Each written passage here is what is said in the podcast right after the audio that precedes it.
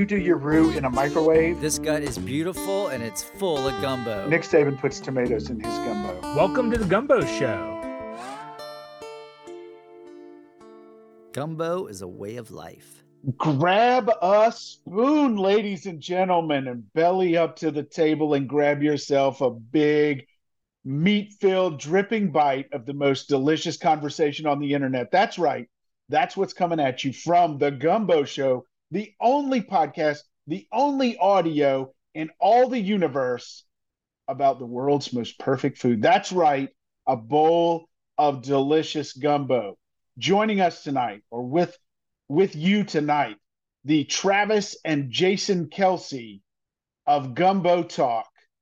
Over there in North Texas, Brent Barksdale, he gets to be the, I guess I have to be the Jason Kelsey because I'm shorter. You can be the Travis Kelsey because you're slightly taller and you've won some championship or other at some other point. So, and uh, of course, I'm Famen Roberts here in Southeast Louisiana. Joining us tonight, we are very excited. We have a very special guest.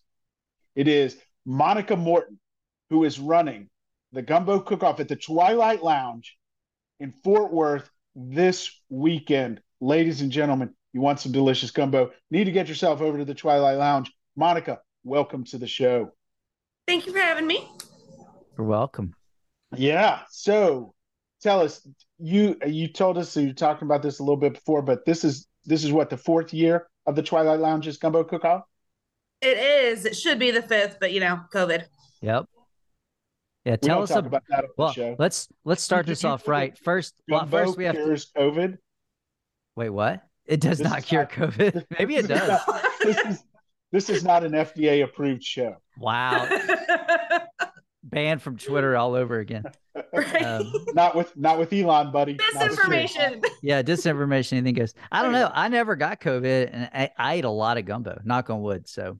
I also eat a lot of gumbo, and I've had it twice. Never mind. Yeah, I was gonna say, I've had it twice. So yeah. So anyway, tell us about the contest.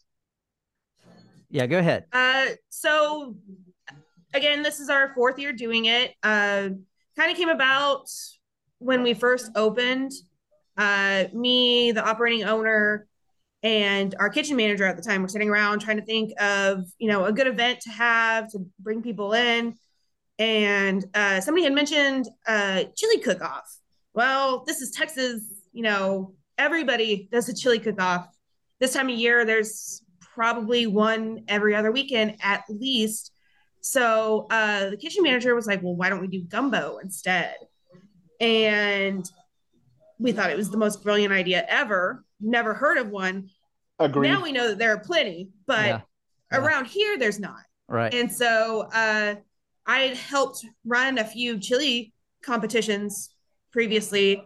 And so I had a base idea of, you know, what was necessary, what worked, what didn't, what needed to happen, what didn't. So uh, just started refining it. And the first one was a qualified disaster. Nice. We didn't have nearly enough power, uh, but we learned. We now rent generators, two generators. One probably could run an entire hotel. Yeah. Uh, but better safe than sorry. And we just perfected it over the years. And now it it's one of our, it is our biggest day of the year every year. Yeah. I saw so, photos from last year. I mean, it is packed. I mean, how many people come through there? Um, our biggest one was two, uh, twenty twenty, uh, three weeks before shutdown. Yeah. And we had somewhere between four hundred and four hundred fifty people. Yeah. Um, a super spreader event. Perfect. And, uh, you were, I didn't know. I'm just super, kidding. Super spreading gumbo. Gumbo. Uh, yeah. You got about twenty, about twenty teams. Is that right? Is that what y'all normally see? Yes, we allow. We have. Uh, we only allow twenty competitors because honestly, our we have to have it on the patio, um, and our space is just limited. Right. Yeah. So, uh, not to mention if you keep it smaller, then it's more of a, you know, a rite of passage in order mm. to actually be able to compete. Yeah. So every year we have twenty teams. Uh, sometimes, you know, stuff happens and somebody will have to back out day of or last minute, but uh, we've never had fewer than seventeen. But do you select them? Like, is you have to get selected, or? It is first come, first serve. Uh, we don't even offer previous year's winners a wow. guaranteed spot. Uh, we feel like that kind of shows some favoritism, and we're all about making sure everything is one hundred percent fair. Um, so it's literally the first person, the first twenty people to ask to sign up, get it. And then we start a wait list. And as people back out, which they inevitably do, because we start taking registration three months ahead of time. So as people back out, we add from our wait list and just go from there. How are, how are the winners selected? So we have three winners. Uh, first prize is five hundred dollars cash. That's chosen by our panel of celebrity judges. Um, we have local chefs, things like that, uh, one, local one food second. critics. I'm sorry, I'm sorry? Is, Brent, is Brent judging this? This year he is, yeah. Brent, celebrity judge. He's one of our celebrity judges. Oh, wow. The Gumbo Show is mission accomplished. The whole reason we started the podcast is to judge gumbo competitions. The, I know that I know we can we can shut it down if we wanted to now. Yeah. But the, yeah. Brent's son is way more of a celebrity than Brent. Yeah. And, but it's hilarious. Brent doesn't care about any of the trappings of celebrity. He doesn't want to be flown places on private jets, he, but he does want to just judge Eat. gumbo yep. yep. competitions. So I wish I drink alcohol because I don't. Because, you know, Monica said, "We, your drinks are paid for. They're on the house." I'm like, dang it. I don't drink, but I'll drink. You have non-alcoholic beer? Is that embarrassing? Yeah, we do. All right, I'll drink some uh, near beer. Cut me off after about ten. Do you, Monica, do y'all have different categories of gumbo, or is it just one? No, one it thing? is. It is straight up. We want to keep it as as simple for both the contestants and the judges as possible. So um, it's literally. I mean, we get the spectrum. We'll have some that are just chicken breast and andouille, which apparently still do very well. Yeah. And then we'll have some with like snow crab legs hanging out of it. Yeah. it, it yeah. They get crazy. Yeah. Uh, we have a, a vegan gluten-free one yeah. that has entered twice and will be entering um, uh, again this year. And yeah. last year they actually came in fourth place. Wow. So they close. were one place away from winning one of the prizes. Yeah. Famen, that was one of my questions for Monica, which is like, yeah. what gumbo had, over the years has stood out as like the craziest attempt? I mean, vegan gluten-free is removing the two staples of gumbo, which are protein and flour. So, if so the you first year he entered it, he didn't that. do all that great. But this, last year when he did it, uh, every single one of the judges, like if we hadn't read the notes on it, we wouldn't have known. Yeah. Like they really, truly enjoyed it. I was, I was, I was shocked. Yeah. Yeah. Can't wait. It's pretty awesome. Yes. Do you, uh, do you guys partner with some charities on this, or? We do. Uh, every year it's for, uh, we, uh, have Hope Center for Autism, uh, come out. They're really good friends of ours. We, I've known uh, a couple of the members of the board for a decade now. Um, one of our regulars that comes in four times a week is on the board.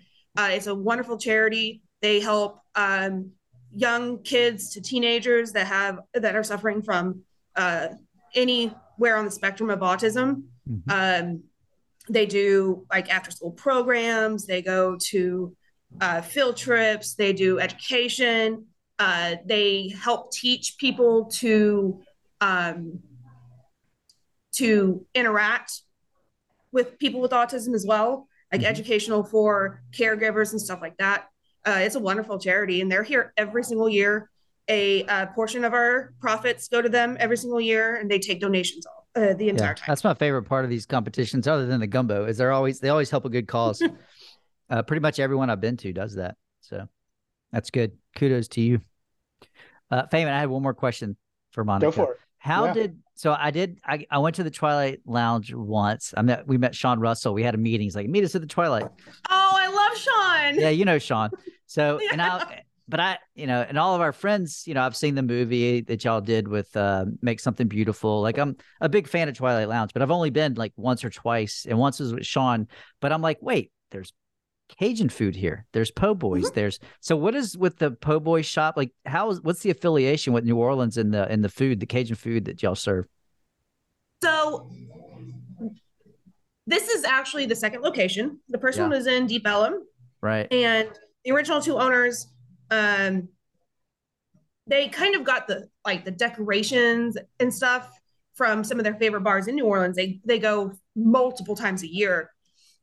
And um, research. All of a sudden, right? Market research. Yeah. Uh, and all of a sudden when they opened, uh, the Saints crowd started coming in uh. to watch Saints every Sunday. So it became the Saints watching bar.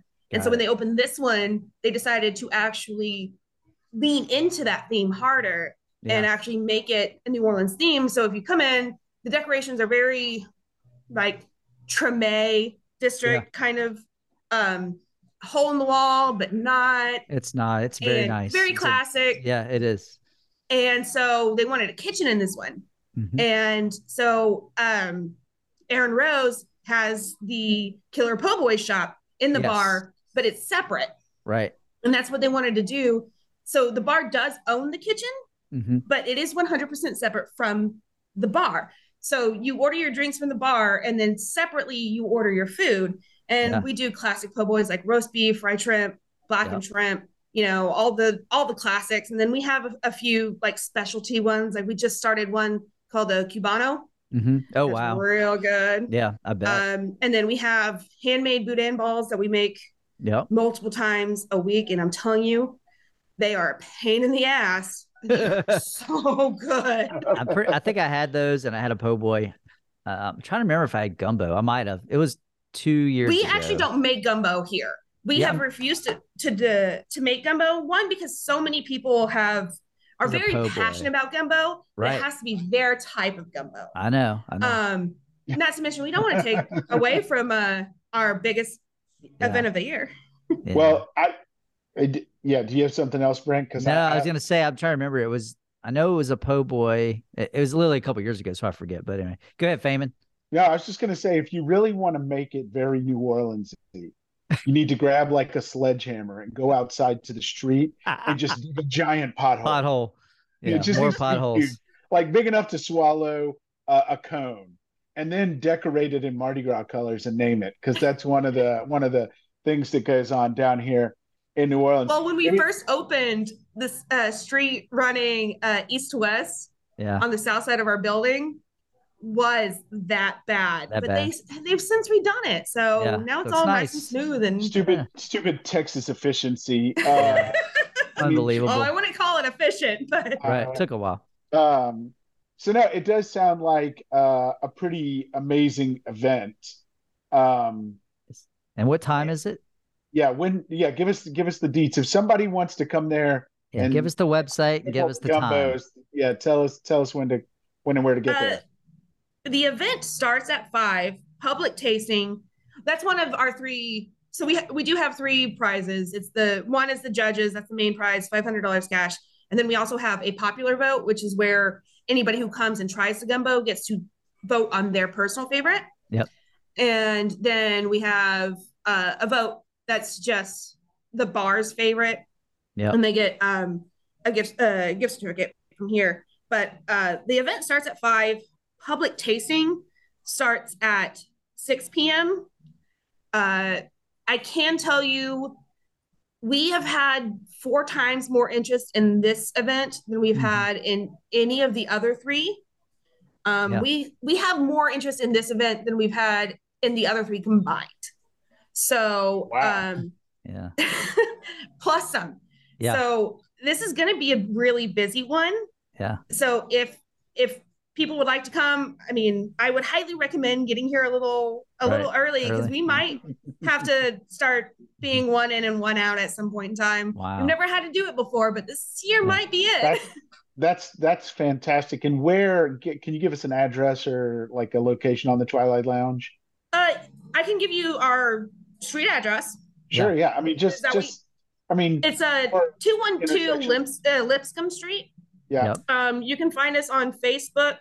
Uh, it's Twilite T W I L I T wait, hold on. I'm sorry. I'm, I'm terrible. So close. Spelling, uh, T W I L I T E Lounge, Fort Worth.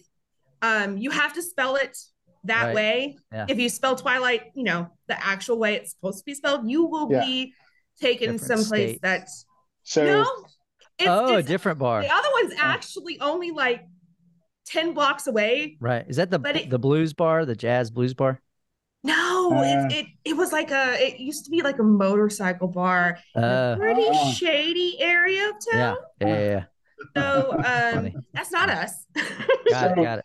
So just, I can, I, allow me to, since I'm the only one of us not in Texas, allow me to translate for Texans. That's twi spelled like twi and light spelled like light beer. Okay. Light beer. Yeah. There you go. So funny. Um, so I yeah, will do my best to get there on time. So uh, as you know, maybe you don't know, we talked about it before the show. Uh, I'll be judging two gumbo competitions on Saturday, one at Warren's Backyard in Granbury, Texas. And I think at three o'clock, I'll be judging that one. And then at three thirty, I'll be hauling butt to your place. And I'll be there for four thirty to judge your competition. And then Sunday, K and O N's twentieth annual K and O N gumbo party is happening at Poor David's Pub.